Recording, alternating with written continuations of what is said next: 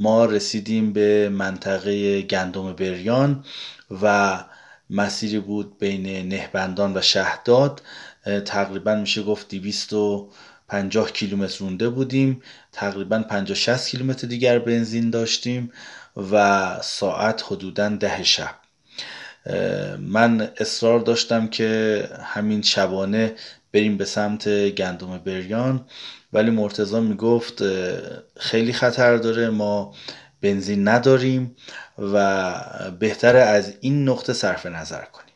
این نقطه نقطه‌ای بود که تو پوینت های ما جز نقطه های اصلی ما در در واقع بازدید ما با موتورسیکلتامون بود. بحث و چالش بالا گرفت و بر این شدیم که الان و امشب رو بهتره همونجا در کنار جاده کم بزنیم و بخوابیم به خاطر که سطح در واقع آستانه هیجانی ما بالا بود و خسته هم بودیم نمی‌تونستیم تصمیم درستی بگیریم.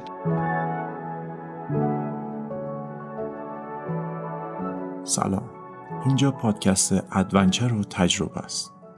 جایی که از تجربه های علمی و عملی و ماجراجویی ها صحبت می‌کنیم. تا شاید بتونیم به کمک این تجربه ها از زندگی روتین خودمون راحت تر بیرون بیاییم و بهتر زندگی کنیم.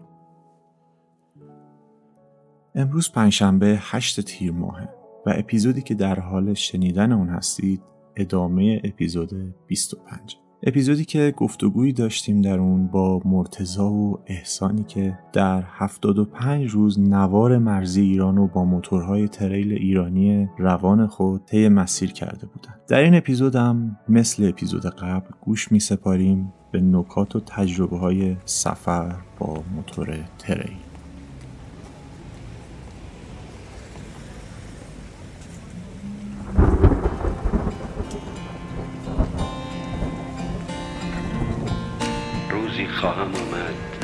و پیامی خواهم آورد. در رکا نور خواهم ریخت و صدا خواهم در داد. ای سبت هاتان پرخواب سیب آوردم. سیب سرخ خورشید.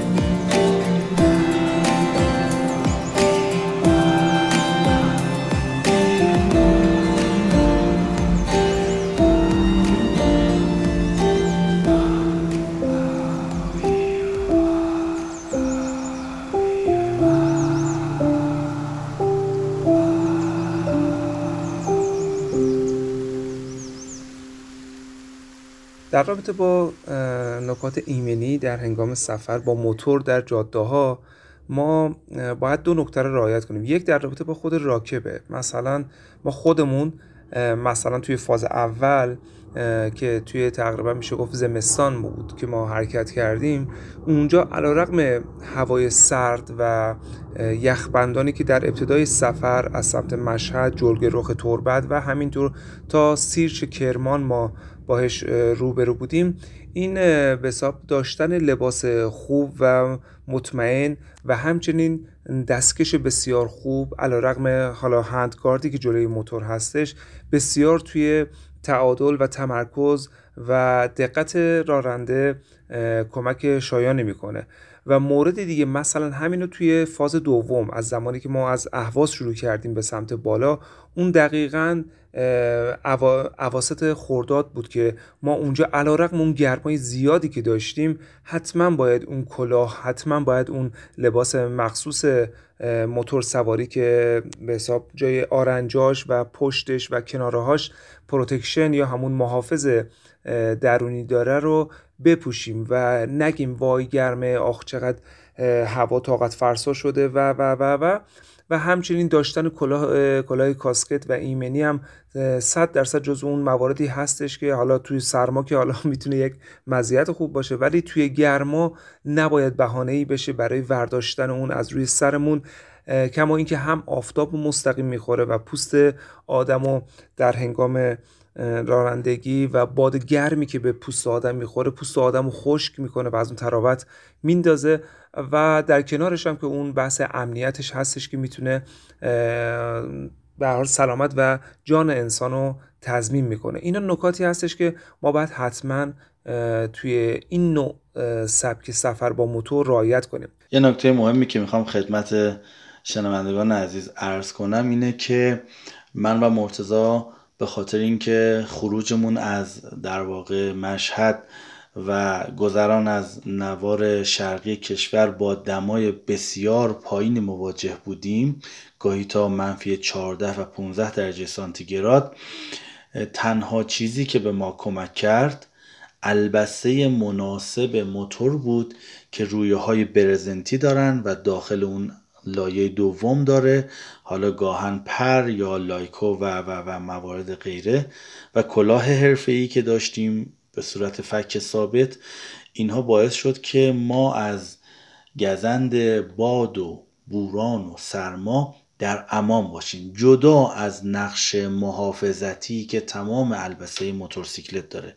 بنابراین نکته فنی رو که می‌خوام خدمت تمام مشتاقان سفر با موتورسیکلت ارز کنم اینه که از عوارض باد با سفر با موتور حتما و حتما قافل نشید.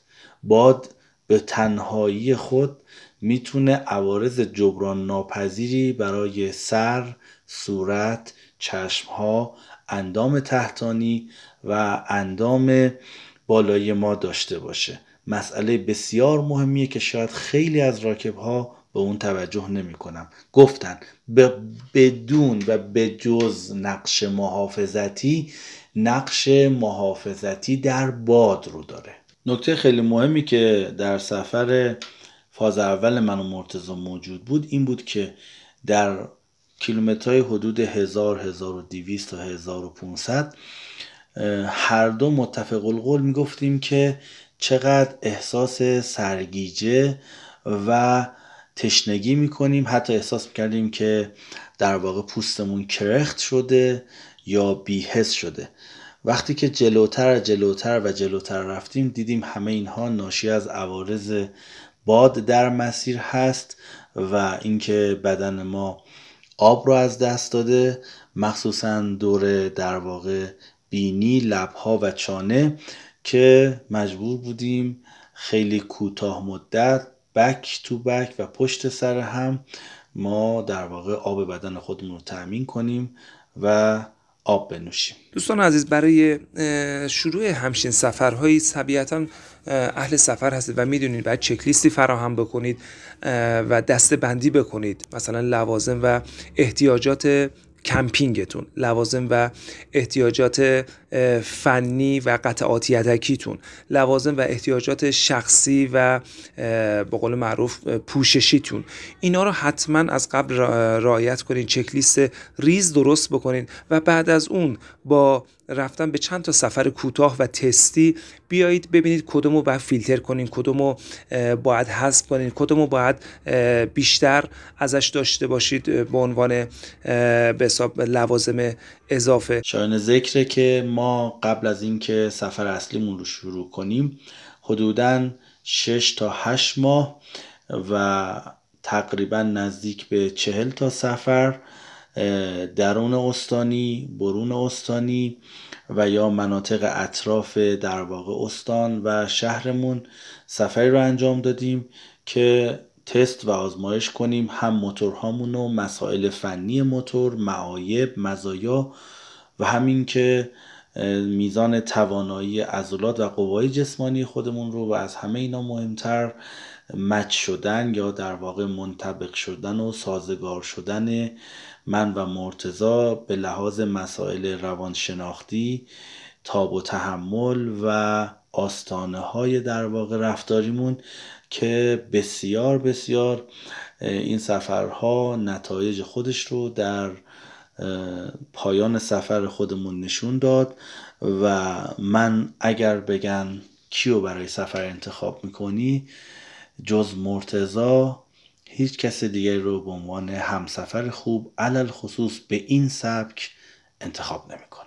من سفر به تنهایی با موتورسیکلت رو برای مدت زمان بسیار طولانی اصلا پسندیده نمی بینم مخصوصا اینکه موتورسیکلت سواران بیراه نورد باشن مثل ما حتما نیاز به خاطر پشتیبانی فنی و حتی پشتیبانی روانی به یک همسفر خوب همرکاب خوب که هم فنی باشه هم مدیریت در بحران بدونه و همین که از نظر مسائل روانشناختی بتونه همسفر خودش رو پشتیبانی کنه در مواقع بحران یا مواقعی که احتمالا مشکلات عصبی برای اونها پیش بیاد. بر اساس تجربه‌ای که ما داشتیم این سفرها لازمش این هستش که دو نفره باشه.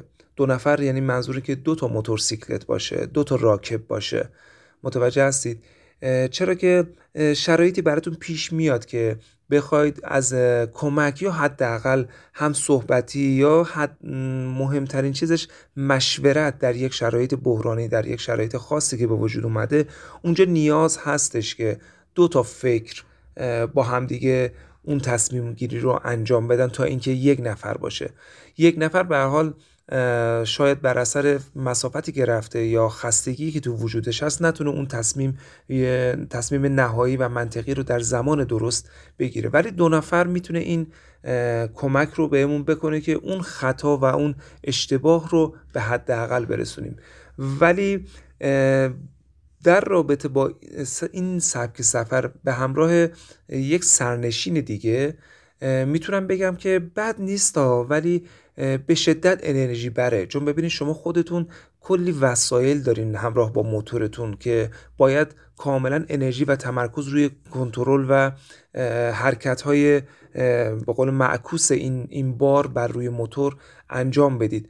و حالا اینو فرض کنین که یک سرنشین دیگه 70 80 کیلویی 100 کیلویی رو بخوایم به این بار موتورتون اضافه کنیم. به شدت انرژی بر و سخت خواهد شد.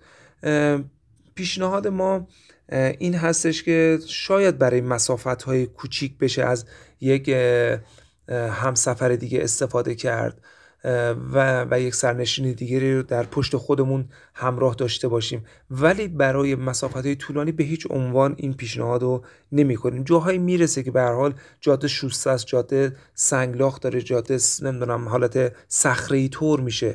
به شدت خطرناک خواهد بود وقتی که بخواد یک نفر هم در پشت خودتون باشه. پس در اولویت اول آخر ما میگیم که همیشه دو تا راکب و دو موتور همراه هم باشن خیلی خیلی بهتر از اون تنهایی سفر کردن هستش. سفر با موتور دوستان کلا می‌خوام بهتون بگم به نظر من برای اشخاصی هستش که به دنبال کشف جاهای بسیار خاص و جاهایی که کشف نشده است جاهایی که کمتر انسانی می‌تونه به اونجا پای بذاره. برای کسانی است که به دنبال آدرنالین یا یک هیجان گم شده در درون خودشون می‌بینن من پیشنهاد می‌کنم. مثلا یک حس بسیار خوبی که البته یک حس ما چندین بار این حس خدا رو شکر در ایران داشتیم. مثلا زمانی که ما داشتیم از وسط کویر شهداد رد می شدیم ما اونجا یک دفعه گفتیم آقا با توجه به مسافتی که اومدیم چه خوبه که بریم ریگ یلان. بلندترین به ریگ و رمل ماسهی دنیا رو بریم اونجا ببینیم. بعد از جلوترش باز گفتیم بریم گندم بریان. گرمترین نقطه کره زمین رو بریم اونجا ببینیم. یا توی ارومیه اون سمت ها رفتیم به ارتفاعات دالامپر.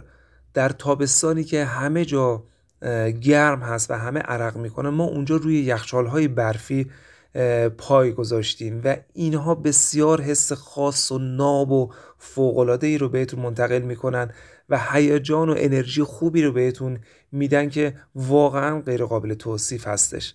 پس به نظر من این رو کسی باید انتخاب بکنه که همراه با اون سختی ها و مشکلات. نمی‌خوام اسم خطرات روش بذارم. چرا که انرژی منفی میده. ولی کلا کسی رو باید دنبال این داستان ها باشه که دوستان همراه با سختی های این سبک سفر یعنی می‌خوام بگم که روبرویی با هوای منفی هوای مثبت و همچنین جاده های خاکی جاده های سنگی جاده های شوسه و نمی‌دونم کمپ زدن نمی‌دونم همزمان به فکر غذا بودن همزمان به فکر بهداشت فردی بودن و و و و با تمام اینها دنبال این هیجانه باشه دنبال این کشف کردنه باشه و جوری باشه که بگه من سفری رفتم که نه تنها منو با چیزهای جدیدی آشنا کرد بلکه خود من هم را به تکامل و حس خوب و رشد عالی رسوند. من سفر کردن با موتورسیکلت رو به همه پیشنهاد میدم. اما یک سری اما و اگرها داره. چرا اینکه اصلا سفر ما به دور ایران شعارش این بود گردشگری با صرفه به دور ایران چهار فصل. یعنی در واقع یکی از اصلی ترین موضوع هایی که ما بهش خواستیم توجه کنیم این که میشه سفر کرد کم هزینه کم آسیب و همه جای ایران رو دید و خاطراتی رو باهاش ساخت. اما اون اما و اگرها اینه. یکی اینکه افرادی که می‌خوان با موتورسیکلت سفر کنن حتما و حتما باید تسلط کافی و کافی و کافی رو در مهارت رانندگی با موتورسیکلت داشته باشن. بسیار بسیار مسئله مهمیه. یعنی در مسیر جاده های آسفالت خاکی شن رودخانه و هر مسیر دیگری حداقل تجربیاتی رو داشته باشن. نکته بعدی این که مدیریت بحران بدونن. نکته مهمتر این که به شدت ورزش های جسمانی ورزش های بدنسازی و تقویت عضلات رو انجام داده باشن که توان در واقع مدیریت و هندلینگ موتورسیکلت رو چون بر روی دو نقطه روی زمین اتکا داره رو داشته باشن و از توانش بر بیان. نکته بعدی دیگه که می‌خوام خدمتتون ارز کنم این که به خاطر اینکه موتورسیکلت به وسیله که هیچ سرپناهی نداره در واقع مثل فرزند شماست مثل اسلحه شماست مثل وسیله شخصی شماست که بایستی از گزند خیلی از حوادث در پناه باشه.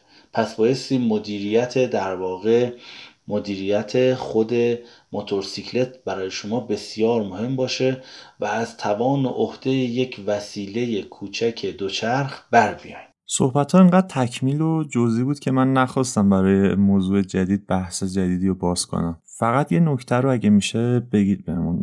برای خود من پیش اومده که کوههایی که با دوستان پیاده کوهنوردی کردیم برای کوهنوردی رفته بودیم همون مسیرها رو راههای خاکی داشته که با موتورم رفتیم. خیلی فکر می‌کنن خب موتور سواری کاری نداره دیگه. با بنزین موتور گاز می‌خوره و هیچ مصرف انرژی برای فرد نداره. به نظرتون موتور سواری ورزش محسوب میشه یا نه؟ فقط صرفا یه تفریحه.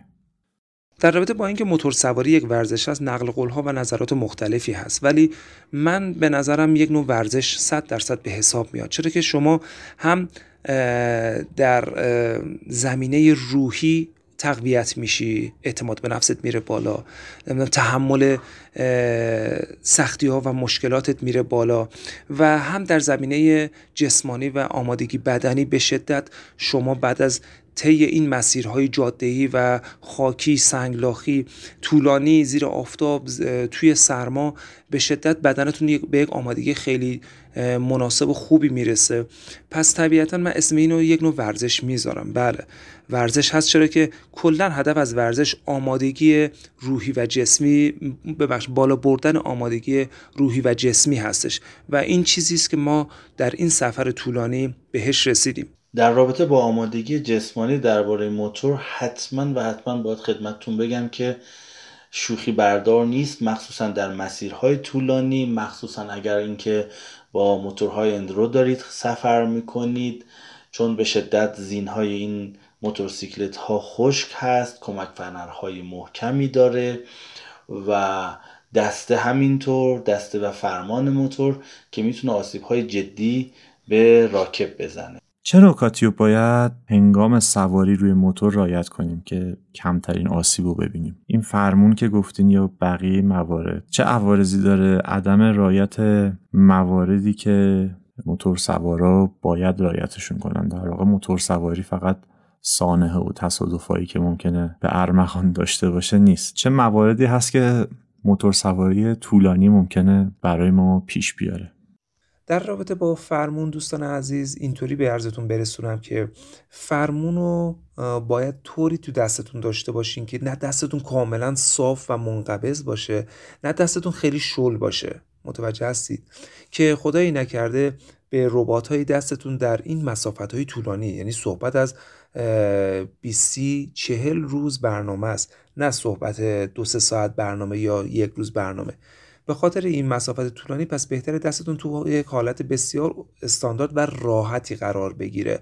یعنی از حالت کاملا سفت و منقبض یک مقدار دستتون زاویه داشته باشه با فرمون و برای این کار خیلی بهتر از کرپی شما استفاده بکنید که فرمونتون هم بالاتر میاد و هم به شما کمی نزدیکتر میشه.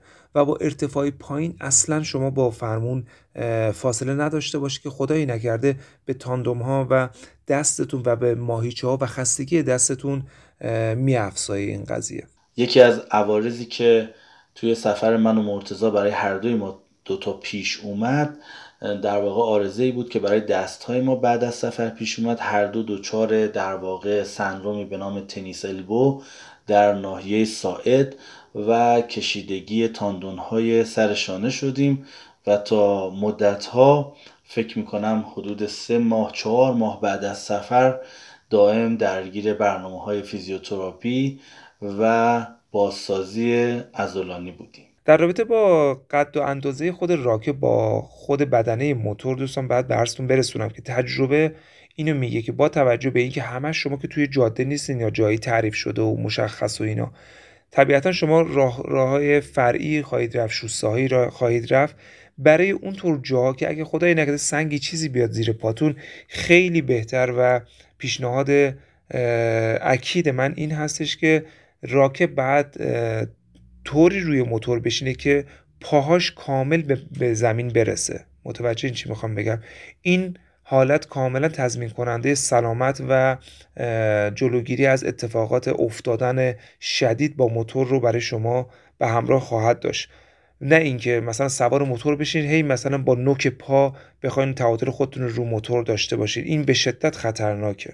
تا حدی که استاندارد هست و میشه چیز کرد شما می‌تونید اون کمک فنر رو یکم بخوابونید که کنترل کاملی رو روی خود موتور داشته باشید. گفتین خوابوندن کمک فنر. من اینو اضافه کنم شاید بخوان دوستان بدونن کمک فنرهای مرکزی موتور در واقع موتورهایی که کمک مرکزی دارن معمولا پیچ رگلاژی دارن که با آچار مخصوص یا ضربه نرم چکش و پیچ گوشتی. میشه پیچ بالای کمک رو بازتر کنید. پیچ که بازتر بشه بازی کمک بیشتر میشه و نرمتر و راحتتر می‌تونید موتور سواری کنید. همین امر باعث میشه که ارتفاع موتور هم کمتر بشه. چرا؟ چون بازی بیشتر فنر و کمک فنر باعث میشه که اون وزنی که شما روی زین موتور میندازید باعث بشه که موتور بیشتر بخوابه ارتفاع موتور کمتر بشه. و برعکس اگه اون پیچ رگلاژ رو بیشتر ببندید پیچ فنر رو جمعتر می‌کنه. و بازی کمک فنر و عقب موتور کمتر میشه. موتور سفتر میشه تو دست اندازه و اینا ضربه بیشتری به راکب موتور وارد می‌کنه و همچنین ارتفاع موتور به دلیل بازی کمتر فنر بلندتر میشه. در واقع سطح زین نسبت به چرخ عقب موتورسیکلت فاصله بیشتری می‌گیره و کلا ارتفاعش تا زمین بیشتر میشه. ولی این مورد در رابطه با کمک عقب بیشتر صادقه که رگلاژش می‌کنن معمولا با کمی بازی کردن با اون می‌تونه ارتفاعش رو کم و زیاد کرد. می‌رسیم به اینجا که برای شروع همچین سفرهایی با رایت نکات دقیق ایمنی چه پیشنهادی دارین؟ از کجا باید شروع کنن کسایی که علاقه دارن به این سبک سفرها؟ خود شما از کجا شروع کردین؟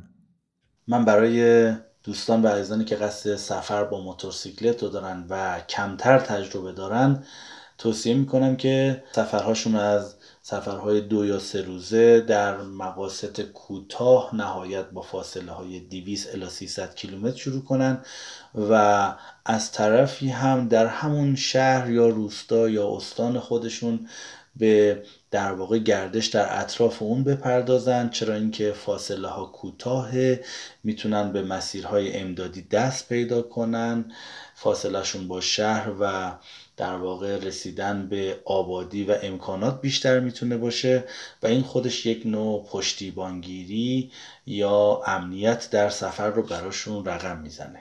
ما برای آمادگی این سفر به دور ایران سفرهای کوتاهی رو از مشهد به جنوب خراسان کویر مصر کویر حلوان و کویر فردوس و همچنین به هزار مسجد بسیار زیبا در شمال مشهد داشتیم و در پی اون آمادگی های خودمون آمادگی رویارویی با جاده های تعریف نشده و شوسه و همچنین نیاز به چه اقلام و سفرهایی رو برای خودمون تدارک دیده بودیم. سفرهامون از این سبک بود سفرهای کوتاه. یا مثلا رفتن به شاهرود جنگل ابر شاهرود. اینا سفرهای 700 800 کیلومتری بودش که ما قبل از این سفر تدارک دیدیم تا هم خودمون رو بیازماییم و همین که خودمون رو مجهز کنیم به اون نیازمندی هایی که در یک سفر ماجراجویی با موتور هستش رو آماده تر کنیم. خیلی عمالی. سوال پرسیدن دوستان که لاستیک مناسب برای این سبک سفر چه مدلیه؟ با لاستیک فابریک موتورا میشه اینجور سفر رو شروع کردی یا نه؟ لاستیک مناسب برای سفر با موتور با توجه به نوع تقاضا و هدفمندی ما از سفر مشخص میشه. خب به تب من و مرتزا چون با موتورهای اندرو سفر کردیم در واقع لاستیکی رو انتخاب کردیم که بینابینی باشه. یعنی نه لاستیکی با گلهای خیلی درشت و نه لاستیکی که در واقع شهری باشه. یه لاستیک بینابینی که هم بتونه جاده رو برای ما بره و هم بتونه در واقع مسیرهای خاکی و بیراه رو بده. اما با همه تفاصیل برمیگرده به نوع سبک سفر دوستان ولی حتما و حتما توصیه می‌کنم برای سفر با, مخ... با موتور اصلا از لاستیک هایی که مخصوص در واقع ریس هست استفاده نکنم. قبلا هم تو صحبت ها بهش اشاره شد ولی اینجا یه بار دیگه هم اگه بخوایم بهش بپردازیم دقیق تر بگین که بارو بندیل سفر و کجای موتور و تو چه وسیله ای قرار بدیم؟ کوله ببندیم؟ کوله رو رو دوشمون بندازیم رو موتور بشینیم یا راه های بهتری هم هست؟ در رابطه با بارو بندیل سفر و روش بستن بارو بندیل چند نکته رو خدمتتون ارز کنم که البته این بسته به اینکه ما چه سفری می‌خوایم بریم چه هدفی رو داریم و چه مسیری رو می‌خوایم بریم متفاوت می‌تونه باشه. اما بهترین روش بارو بندیل برای در واقع موتور همون داشتن خورجینه که در طرفین بر روی استندهای فلزی که در عقب تعبیه میشه. حالا برای هر موتور بر سازگار و خاص خودش رو داره. روی اون میبندیم. و اگر نیاز بود به یک top box یا در واقع یک ساک حمل بار یه مقدار بزرگتر در پشت سر که ما می‌تونیم یا داخل اون در واقع زیرانداز چادر یا لوازممون رو بذاریم. و یا مثل موتورهای من و مرتضی که در طرفین باک در واقع تعبیه کردیم می‌تونن یک طرفش رو چادر و یه طرفش رو در واقع زیرانداز بذارن. این یک مزیت خوبی هم داره. نمی‌دونم شما این رو شنیدید یا نه. قدیمی ترها می‌گفتن که موتور سوارها از باد و از پا در بزرگسالی و کهنسالی مریض میشن. یکی از مزایای این طراحی که برای استندهای موتورمون من و مرتزا انجام دادیم این بود که دو تا استند فلزی در طرفین باک تعبیه کردیم و در داخل کاورهایی که یه طرف کیسه در واقع چادرمون و یه طرف زیرانداز بود. این باعث می شد که در سرعت بالا باد به پاها یا قسمت تحتانی بدن ما نفوذ نکنه که مخصوصا در طولانی مدت می‌تونه آرزوهای بدی رو برای ما داشته باشه. و باید حواسمون باشه اگر قصد بر سفر طولانی مدته اصلا و به هیچ وجه از روش های مثل بستن ساک بستن کوله پشتی و یا سایر اینها خودداری کنیم مگر اینکه برای برنامه های یک روزه دو روزه همین اطراف یا گلگش یا دامنه نوردی یا طبیعت گردی باشه. که من تازه اون راه اونها رو هم توصیه می‌کنم که حتما لوازم خورجین داشته باشین. دوستان عزیز در رابطه با بحث اندازه بار و جاساز کردن بار بر روی موتور بسیار باید دقت بالایی رو به خرج بدید. چرا که با هر رفلکس و حرکت روی موتور در های متفاوت اون عکس عمل و به حساب حرکت بار در پشت سر شما چندین برابر خواهد بود و خدایی نکرده شاید منجر به یک مسئله و مشکل واسه‌تون بشه. پس نهایت دقت روی اندازه و سایز موتور که به صورت تجربی بتونم بگم بهتره بیشترین حجم و سنگینی بارتون رو روی top box یعنی به حساب اون box و کوله ای که می‌خواین بر روی موتور بذارید. بذارید و توی side box ها و box هایی که قرار کنار و طرفین موتور باشه چیزهایی خیلی سبکتر باشه چرا که مرکز ثقل در بالا باشه خیلی برای شما بهتر و اصولی تر خواهد بود و به شدت روی انتخاب وسایل و وزن وسایلتون دقت کنید که اینا رو به حداقل برسونید. هرچی سبکتر باشه اون چی میگن؟ با قول معروف دک انداختن یا فشار اون بار رو شما بهتر می‌تونید کنترل بکنید. در رابطه با نکات ایمنی در جاده ها یا حاشیه راه ها دوستان همین که به عرضتون برسونم که جهت استراحت یا حالا هر موضوعی که لازم به توقف هست در جاده های ترانزیتی و یا جاده های باریک حتما از جاده فاصله بگیرید تا جایی که می‌تونید در پارکینگ های مشخص شده واستید. که خدایی نکرده سانحه چیزی گریبانگیرتون نشه. و یا حتی برای موقع روندن به حساب موتور در سراشیبی ها یا حالا قسمت های سبول عبور همونطور که برسون رسوندم با تعادل کامل از طریق پاهاتون حتما استفاده بکنید و موتور جوری تنظیم بکنید که به راحتی بتونید پاتون رو روی آسفالت بذارید. و در حالا موقع شب ما تا جایی که سعی می کردیم ما شبها رانندگی نمی کردیم یعنی ماکسیموم تا جایی که هوا یکم گرگ و میش میشه ولی روشنایی کمی هستش ما بیشتر از اون رانندگی نمی کردیم و شب رو بیشتر سعی می کردیم به تدارک و مهیا کردن لوازم کمپ و مسیر کمپ و استراحت و یا حالا شستشوی لباس های کثیفمون به حساب می پرداختیم پس نهایتا می‌خوام برسون برسون لطفا در شب رانندگی نکنید. لطفا در باران رانندگی نکنید که اینها خودش شاید منجر به خطرات و اتفاقاتی بشه که خارج از کنترل باشه و اون موقع روی سفرتون تاثیر بذاره. پس به طور کلی در رابطه با رانندگی در شب با موتور پیشنهادتون اینه که بهتر اتفاق نیفته درسته؟ من به شخصه روندن موتورسیکلت در شب رو اصلا توصیه نمی کنم برای هیچ راکبی. مخصوصا در اتوبان ها و جاده ها اما اگر به هر تقدیر فوریت ایجاد شده بود که میبایست حتما این کار انجام بشه بدون استثنا چراغ جلو و عقب حتما فعال باشه چراغ خطر و ترمز حتما فعال باشه. نکته مهمتر این که حتما در حاشیه جاده برونید حتما به خط سفید کنار جاده توجه کنید چرا که گاهی به مناطقی نزدیک میشید که احتمالا خاکریزی شده یا مسیر تغییر پیدا کرده و خدای نکرده احتمال سانحه ایجاد شدن وجود داره. به در واقع تابلوهای ایمنی و تابلوهای راهنمایی رانندگی توجه کنید و اینکه از نزدیک شدن به خودروهای دیگر چه خودروهای سبک چه خودروهای سنگین حذر کنید. مخصوصا در شب با فاصله بسیار بسیار زیاد از اونها در واقع حرکت کنید. ولی چه در شب چه در روز نزدیک شدن به خودروهای سنگین چه از جانب چه از پشت باعث ایجاد چیزی به نام تونل باد میشه و اگر حواستون به این مسئله نباشه می‌تونه عوارض و عواقب جبران ناپذیری برای شما داشته باشه و خودروی شما رو مانند یک حالت وکیوم به سمت خودروی مورد نظر بکشونه و تعادل موتور رو شما از دست بدین.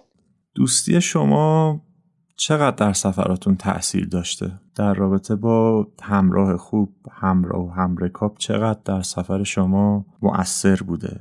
آیا با هر کسی میشه سفر رفت؟ در سفر طولانی خب پیش میاد به مشکل خوردن. بین شما هم آیا مشکل جدی پیش اومد یا نه؟ سابقه دوستی من با مرتزا چندین و چند ساله است. من با مرتزا بارها سفر کردم. سفر با خودرو دو دیفرانسیل با خودرو سواری سفر با موتورسیکلت سفر با دوچرخه.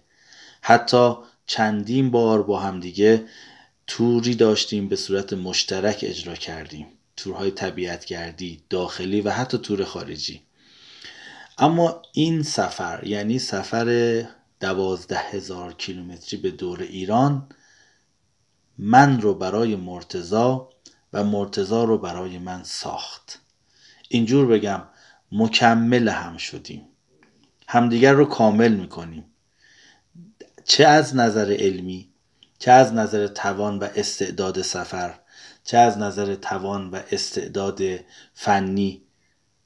طوری در یکدیگر آمیخته شدیم که برای هم کامل و جامع هستیم. و این سفر طولانی مدت باعث شد که دوستی من و مرتزا رو بسیار عمیق و عمیقتر کنه.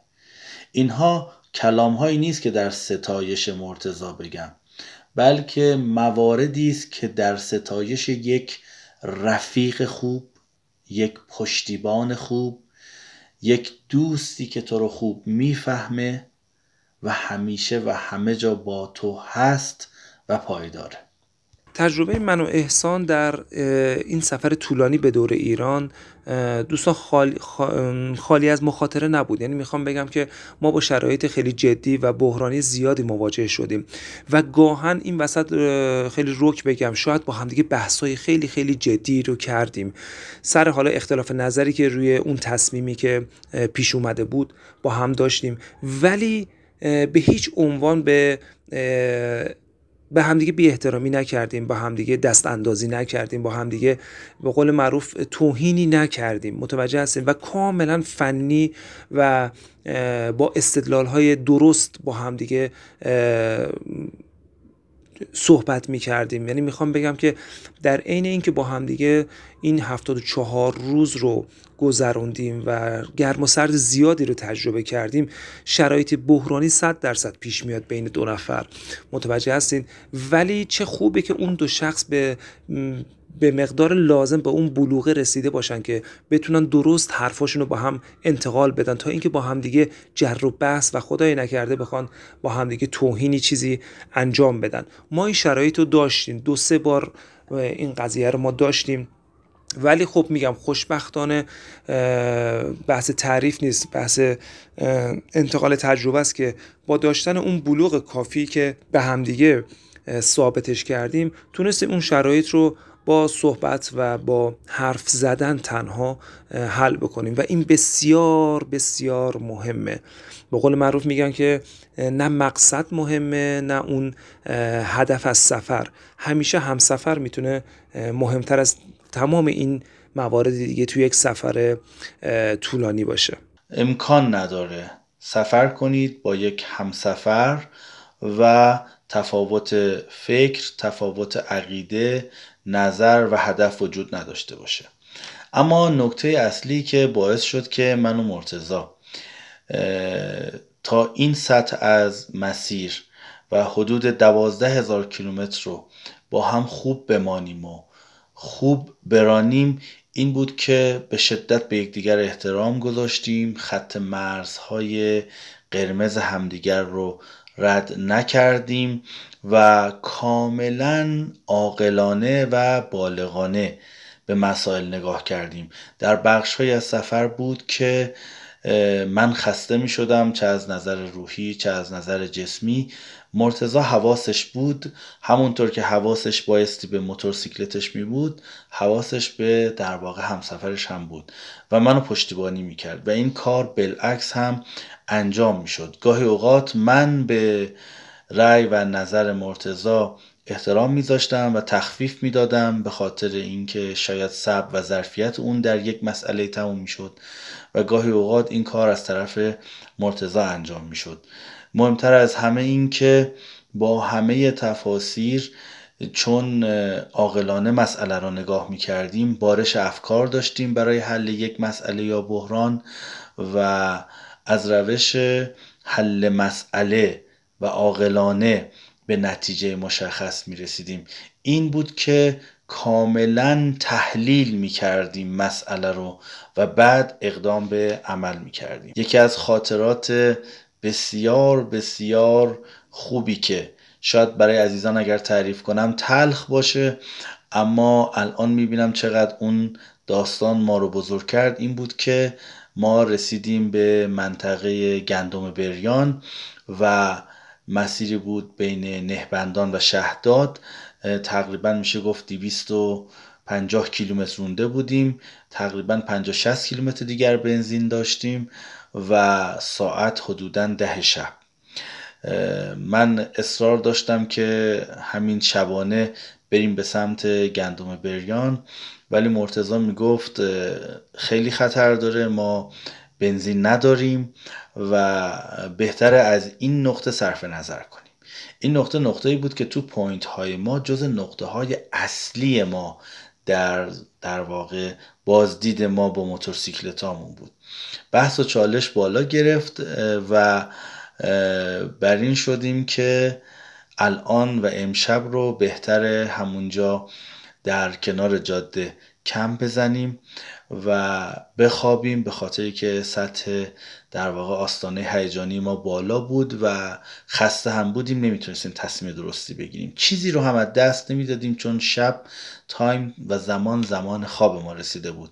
خوابیدیم و صبح محاسبه کردیم جی پی ها رو باز کردیم مسیرها رو دوباره بررسی کردیم کیلومتر زدیم و اون بنزین های اضافی هم که داشتیم رو محاسبه کردیم با محاسبه اینکه فرعی نریم اشتباه نریم و هیچ مسیر اضافه ای رو نریم محاسبه ما این بود که تو برگشت دقیقا لب جاده ما احتمالا بنزین تمام خواهیم کرد که اونجا می‌تونست در واقع خودروهایی که رد می شدن به ما بنزین برسونن. و خیلی با درایت این کار رو کردیم. بماند که چون می‌خواستیم مصرف بنزین رو پایین بیاریم در واقع خورجین ها و یه سری از لوازممون رو هم در محلی چال کردیم زیر ماسه ها و با بار سبک رفتیم و گندم بریان زیبا رو بازدید کردیم و خاطره خوب رو رقم زدیم.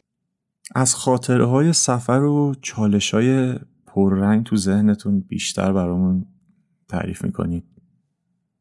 در مسیر کوهستانی در استان آذربایجان غربی جنوب اورمیه منطقی هست به نام دالامپر. من در هنگامی که با موتورسیکلت به سمت کوهستان دالامپر و دریاچه بزرگ دالامپر حرکت می کردم کاملا و دقیقا شمردم 22 بار با موتور زمین خوردم. موتوری که تقریبا 130 کیلو وزن خودش بود. خورجین ها و top box ما حدود 70 کیلو بهش اضافه کرده بود. می‌شد 200 کیلو و خود من هم حدود 90 کیلو وزن داشتم. تقریبا با 290 کیلو وزن دنده یک شیب 70 درجه کوهستان بسیار سخت و مقاوم دالامپر منو 22 بار به زمین زد. 22 بار زمین خوردم. سرعت حرکت باد 17 کیلومتر در ساعت بود و ساعت 11 شب. این یکی از خاطرات بسیار ماندگار در ذهن من هست که منو از پا نگذاشت و تقریبا ساعت یک صبح رسیدیم کنار دریاچه دالامپر. شاید نقاط خیلی خیلی خاص و اثر بخش در فکر و ذهن ما چیزی که ثبت شده یکی کوهستان دالامپر بود یکی گندم بریان بود یکی رودخانه سرباز و دیگری دره شگرف توبیرون در مسیر اهواز به خرم آباد دره بسیار ژرف و پر از شن و آبهای روان. ما با موتورسیکلت در اونجا گیر کردیم و موتورهای ما به عمق شنها فرو رفت و درگیری های شدیدی اونجا پیدا کردیم برای اینکه موتورهامون رو بتونیم بیرون بکشونیم. اونجا هم جایی بود که ما واقعا زندگی نکردیم. نمی‌دونم ما کجا بودیم. اونجا واقعا جایی بود که ما روی زمین نبودیم. به دلیل اینکه ما خب در نقش توریست برنامه سفر به دور ایران رو داشتیم و با موتورهای خاص خودمون و اون تیپ و ظاهر خورجین و top box ها به هر شهری که می رسیدیم خب مردم ایران عزیز ما بسیار مهمان نواز هستند و قصد داشتن که از ما پذیرایی کنند و شب ما میهمان آنها باشیم. اما همونطور که من و مرتزا قبلها با همدیگه یه سری مرامنامه و تعهدنامه رو خوندیم و امضا کردیم و متفق القول بودیم اینکه در مسیر سفرمون مزاحم جوامع محلی نشیم. درسته که اونها احتمالا این ارتباط رو دوست داشتنی می‌بینن ولی شاید از ارزش سفر ما کم کنه.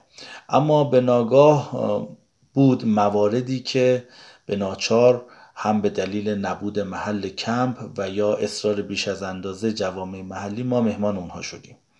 خاطره بسیار بسیار زیبایی در ذهن من ثبت شده. اون هم اینه که هرگاه ما مزاحم جوامع محلی می شدیم خب دوست داشتن که از فراز و نشیب هایی که پیش رو بود و پشت سر گذروندیم براشون تعریف کنیم. ما هم خسته بودیم و فقط نیاز به یک مکان خواب داشتیم و ولا غیر.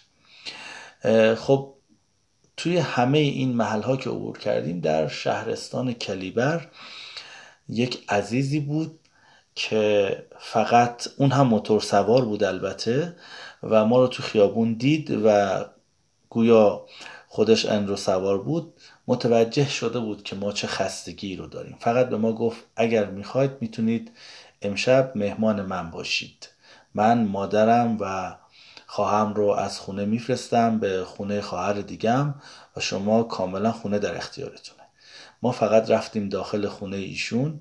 ایشون بدون اینکه از ما چیزی بپرسه کلامی بپرسه یا ما رو به چالش درباره آنچه بر ما گذشته بکشونه دیدیم برای ما غذایی تهیه کرد میوه آورد رخت خواب ها رو انداخت و اون نکته که خیلی ذهن منو درگیر کرد این بود که ایشون برای هر کدوم از ما سیم سیاری رو از پریز برق کشیده بود تا کنار رخت خواب و تشک ما که ما موبایل هامون رو به اون بزنیم شارژ کنیم. چون اون می‌دونست که ما اونقدر خسته ایم و نیاز داریم برای آپلود کردن یه سری از موارد در واقع کاریمون و نمی‌خواست کنار اون پریز بشینیم. از فرط خستگی تمام وسایل رو مهیا کرده بود که ما خیلی سهل و راحت در اون کلبه بینظیرش آرام بگیریم. یه سوالی که برای همه پیش میاد اینه که این سبک سفر چقدر هزینه بره؟ میشه در طول سفر خرج سفر رو هم در آورد یا نه؟ توی این, این تیپ سفرها دوستان کلا دیفالت این سفرها کم هزینه بودن این سفرهاست. و شما شاید خیلی کم به بحث مشکل مالی بر بخورید. متوجه هستید؟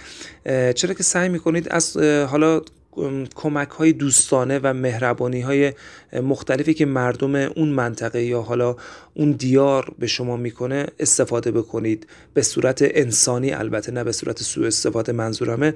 واسه همین شما کمتر به مشکل مالی خواهید خورد و کلا با سادگی و با راحتی و کم توقع بودن می‌تونید هزینه هاتون رو به راحتی هندل بکنید. ولی ما این قضیه رو به صورت تستی در آذربایجان در مزارع اون سمت رفتیم کار در سفر رو حتی تست کردیم. مثلا شروع کردیم به شخم زدن علوفه های یک مزرعه به عنوان یک کارگر. و این تجربه بسیار خوب و مفیدی بود. البته که ما از اونا پول و چیزی نگرفتیم جز مهربانی و لبخند و میوه و چای که در کنار مزرعه با اونا میل کردیم. ولی در نهایت این کار در سفر هم دوستان آیتم خوبی هست برای کسانی که حالا به هر دلیلی به مشکل مالی می‌خورن می‌تونن از اون استفاده بکنن. حالا در یک مغازه نمی‌دونم شروع به پیش خدمتی بکنن یا در یک مزرعه یک قسمت از کار رو بگیرن که بتونن اون مشکل مالیتون رو به راحتی مرتفع کنن. برخی از دوستان اون از من مرتضا خورده گرفتن که شما که این همه مسیر طولانی رو پیمودید و یک همچین کار عظیمی رو انجام دادید چرا در زمینه تبلیغات، مدیا، کانال های اینستاگرامی، یوتیوب و غیره هیچ فعالیت خاصی رو انجام ندادید. چرا هیچ در واقع درآمدی از این سفرتون کسب نکردید؟ بایستی من عنوان کنم که شور اکتشاف و کاوشگری و جستجو فرصت سفارشی کردن سفر و یافتن اسپانسر رو به ما نداد و از طرفی این در واقع سفارشی شدن از روح اکتشاف و کنجکاوی و کاوشگری ما کم می کرد و شاید باب تب و دلچسب ما نبود. بنابراین این اتفاق نیفتاد. ولی خب شاید اونها یه بخشایی از حرفاشون هم درست بود. راست می‌گفتن. اگر ما می‌تونستیم مانند اینفلوئنسرها دنبال جذب اسپانسر می بودیم و تبلیغات عدیده ای داشتیم. شاید بخش اعظمی از هزینه های سفرمون در می اومد. شاید بیشتر شناخته می شدیم و موارد غیره. اما ختم کلام روح من و مرتزا کاوشگره جستجوگره روح اسیری نیست. به اسارت نمی‌تونه در بیاد. برای همین لذت سفر ما شاید به این گمراه بودن ناشناخته بودنمونه و تجربه های مشترکی که با هم داشتیم و اونها رو در قاب عکس هایی ثبت کردیم و به یادگار گذاشتیم. تجربه ای که من در کل می‌خوام به عنوان کلام آخر به شما عزیزان انتقال بدم. دوستان کل این سفر کل این دوازده هزار خورده کیلومتر کل این عکس ها و فیلم هایی که بالغ بر 4200 مورد هستش و همه اینا رو بذارم کنار هم. من تجربه رو می‌تونم بهتون اینطوری بگم که به دست آوردن یک همرکاب یک دوست یک همراه یک همسفر بسیار خوب بود که اون هم آقای احسان پیوندی زاده هست که با تحمل تمام سختی ها تمام اتفاقات تمام گرما و سرمایی که ما باهش روبرو بودیم دوستان این پختگی و این دوستی ما به حد اعلای خودش رسید و جوری شد که ما تونستیم به هر حال این سفر رو به پایان برسونیم. چیزی که خیلی ها می‌گفتن که شاید به اختلاف سلیقه و اختلاف تصمیماتی که پیش میاد مطمئنا نتونین این سفر رو به پایان برسونید. ما این سفر رو با افتخار با همراهی همدیگه آغاز کردیم و با خوبی و سلامتی و کلی خاطرات شیرین به پایان رسوندیم.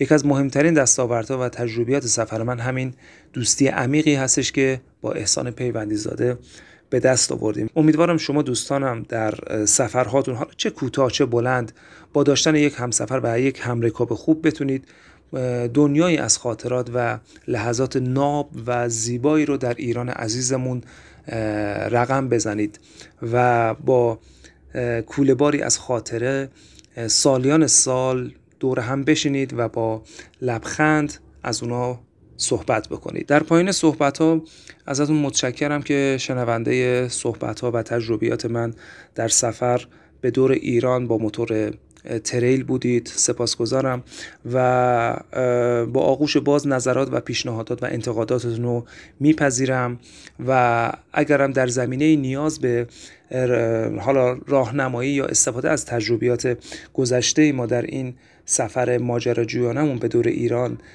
هستش رو با آغوش باز و با کمال میل خوشحال میشم که بتونم کمکی به علاقه مندان به این سبک از سفر بکنم. در پایان قصد دارم برای تمامی شنوندگان عزیز پادکست فارسی ادونچر پاد جمله رو نقل قول کنم از استاد عزیزم در سالهای دوره تحصیلیم که به من همیشه می‌گفت آنچه که باعث رضایت و خوشنودی ما از زندگی می شود راه است نه مقصد. تلاش است نه کامیابی. تعقیب است نه تسخیر. برای همتون آرزوی این دارم که همیشه در راه باشید تلاش کنید و تعقیب کنید. خوب و عالی باشید.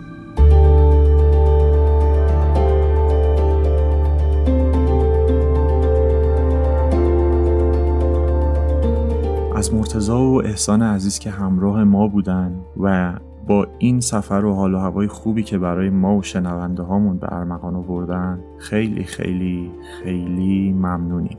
با وجود مشکلات که در ارتباط گرفتن و ضبط این بخش از پادکست داشتیم. مرتضی احسان خیلی پیگیر بودن و کمک کردن بتونیم این اپیزودها رو ضبط کنیم و دمشون خیلی گرمه. از همه دوستانی که در ساخت این اپیزود به ما کمک کردن از همه شنونده هایی که با پیام هاشون در Castbox اینستاگرام و تلگرام ما رو به ادامه کار دلگرم می‌کنن. خیلی خیلی ممنون. اگه پیشنهاد یا انتقاد یا سوالی داشتین می‌تونید از راه های ارتباطی ما در تلگرام و اینستاگرام اقدام کنید. در استوری اینستاگرام اکانت مرتضی و احسان رو من تگ کردم. چندین بار بازم تگ می‌کنم که اگه سوالی داشتین از خودشون بپرسین. در رابطه با اپیزود بعد قراره اگه ممکن بشه با دو موتور سوار عزیز دیگه صحبت کنیم که جاده های ایران رو با هم دیگه پی میدن. ادونچر پاد پنج شنبه ها منتشر میشه. بستگی به زمان آماده سازی اپیزودها سعی می‌کنیم یک هفته در میون اپیزودها رو برای شما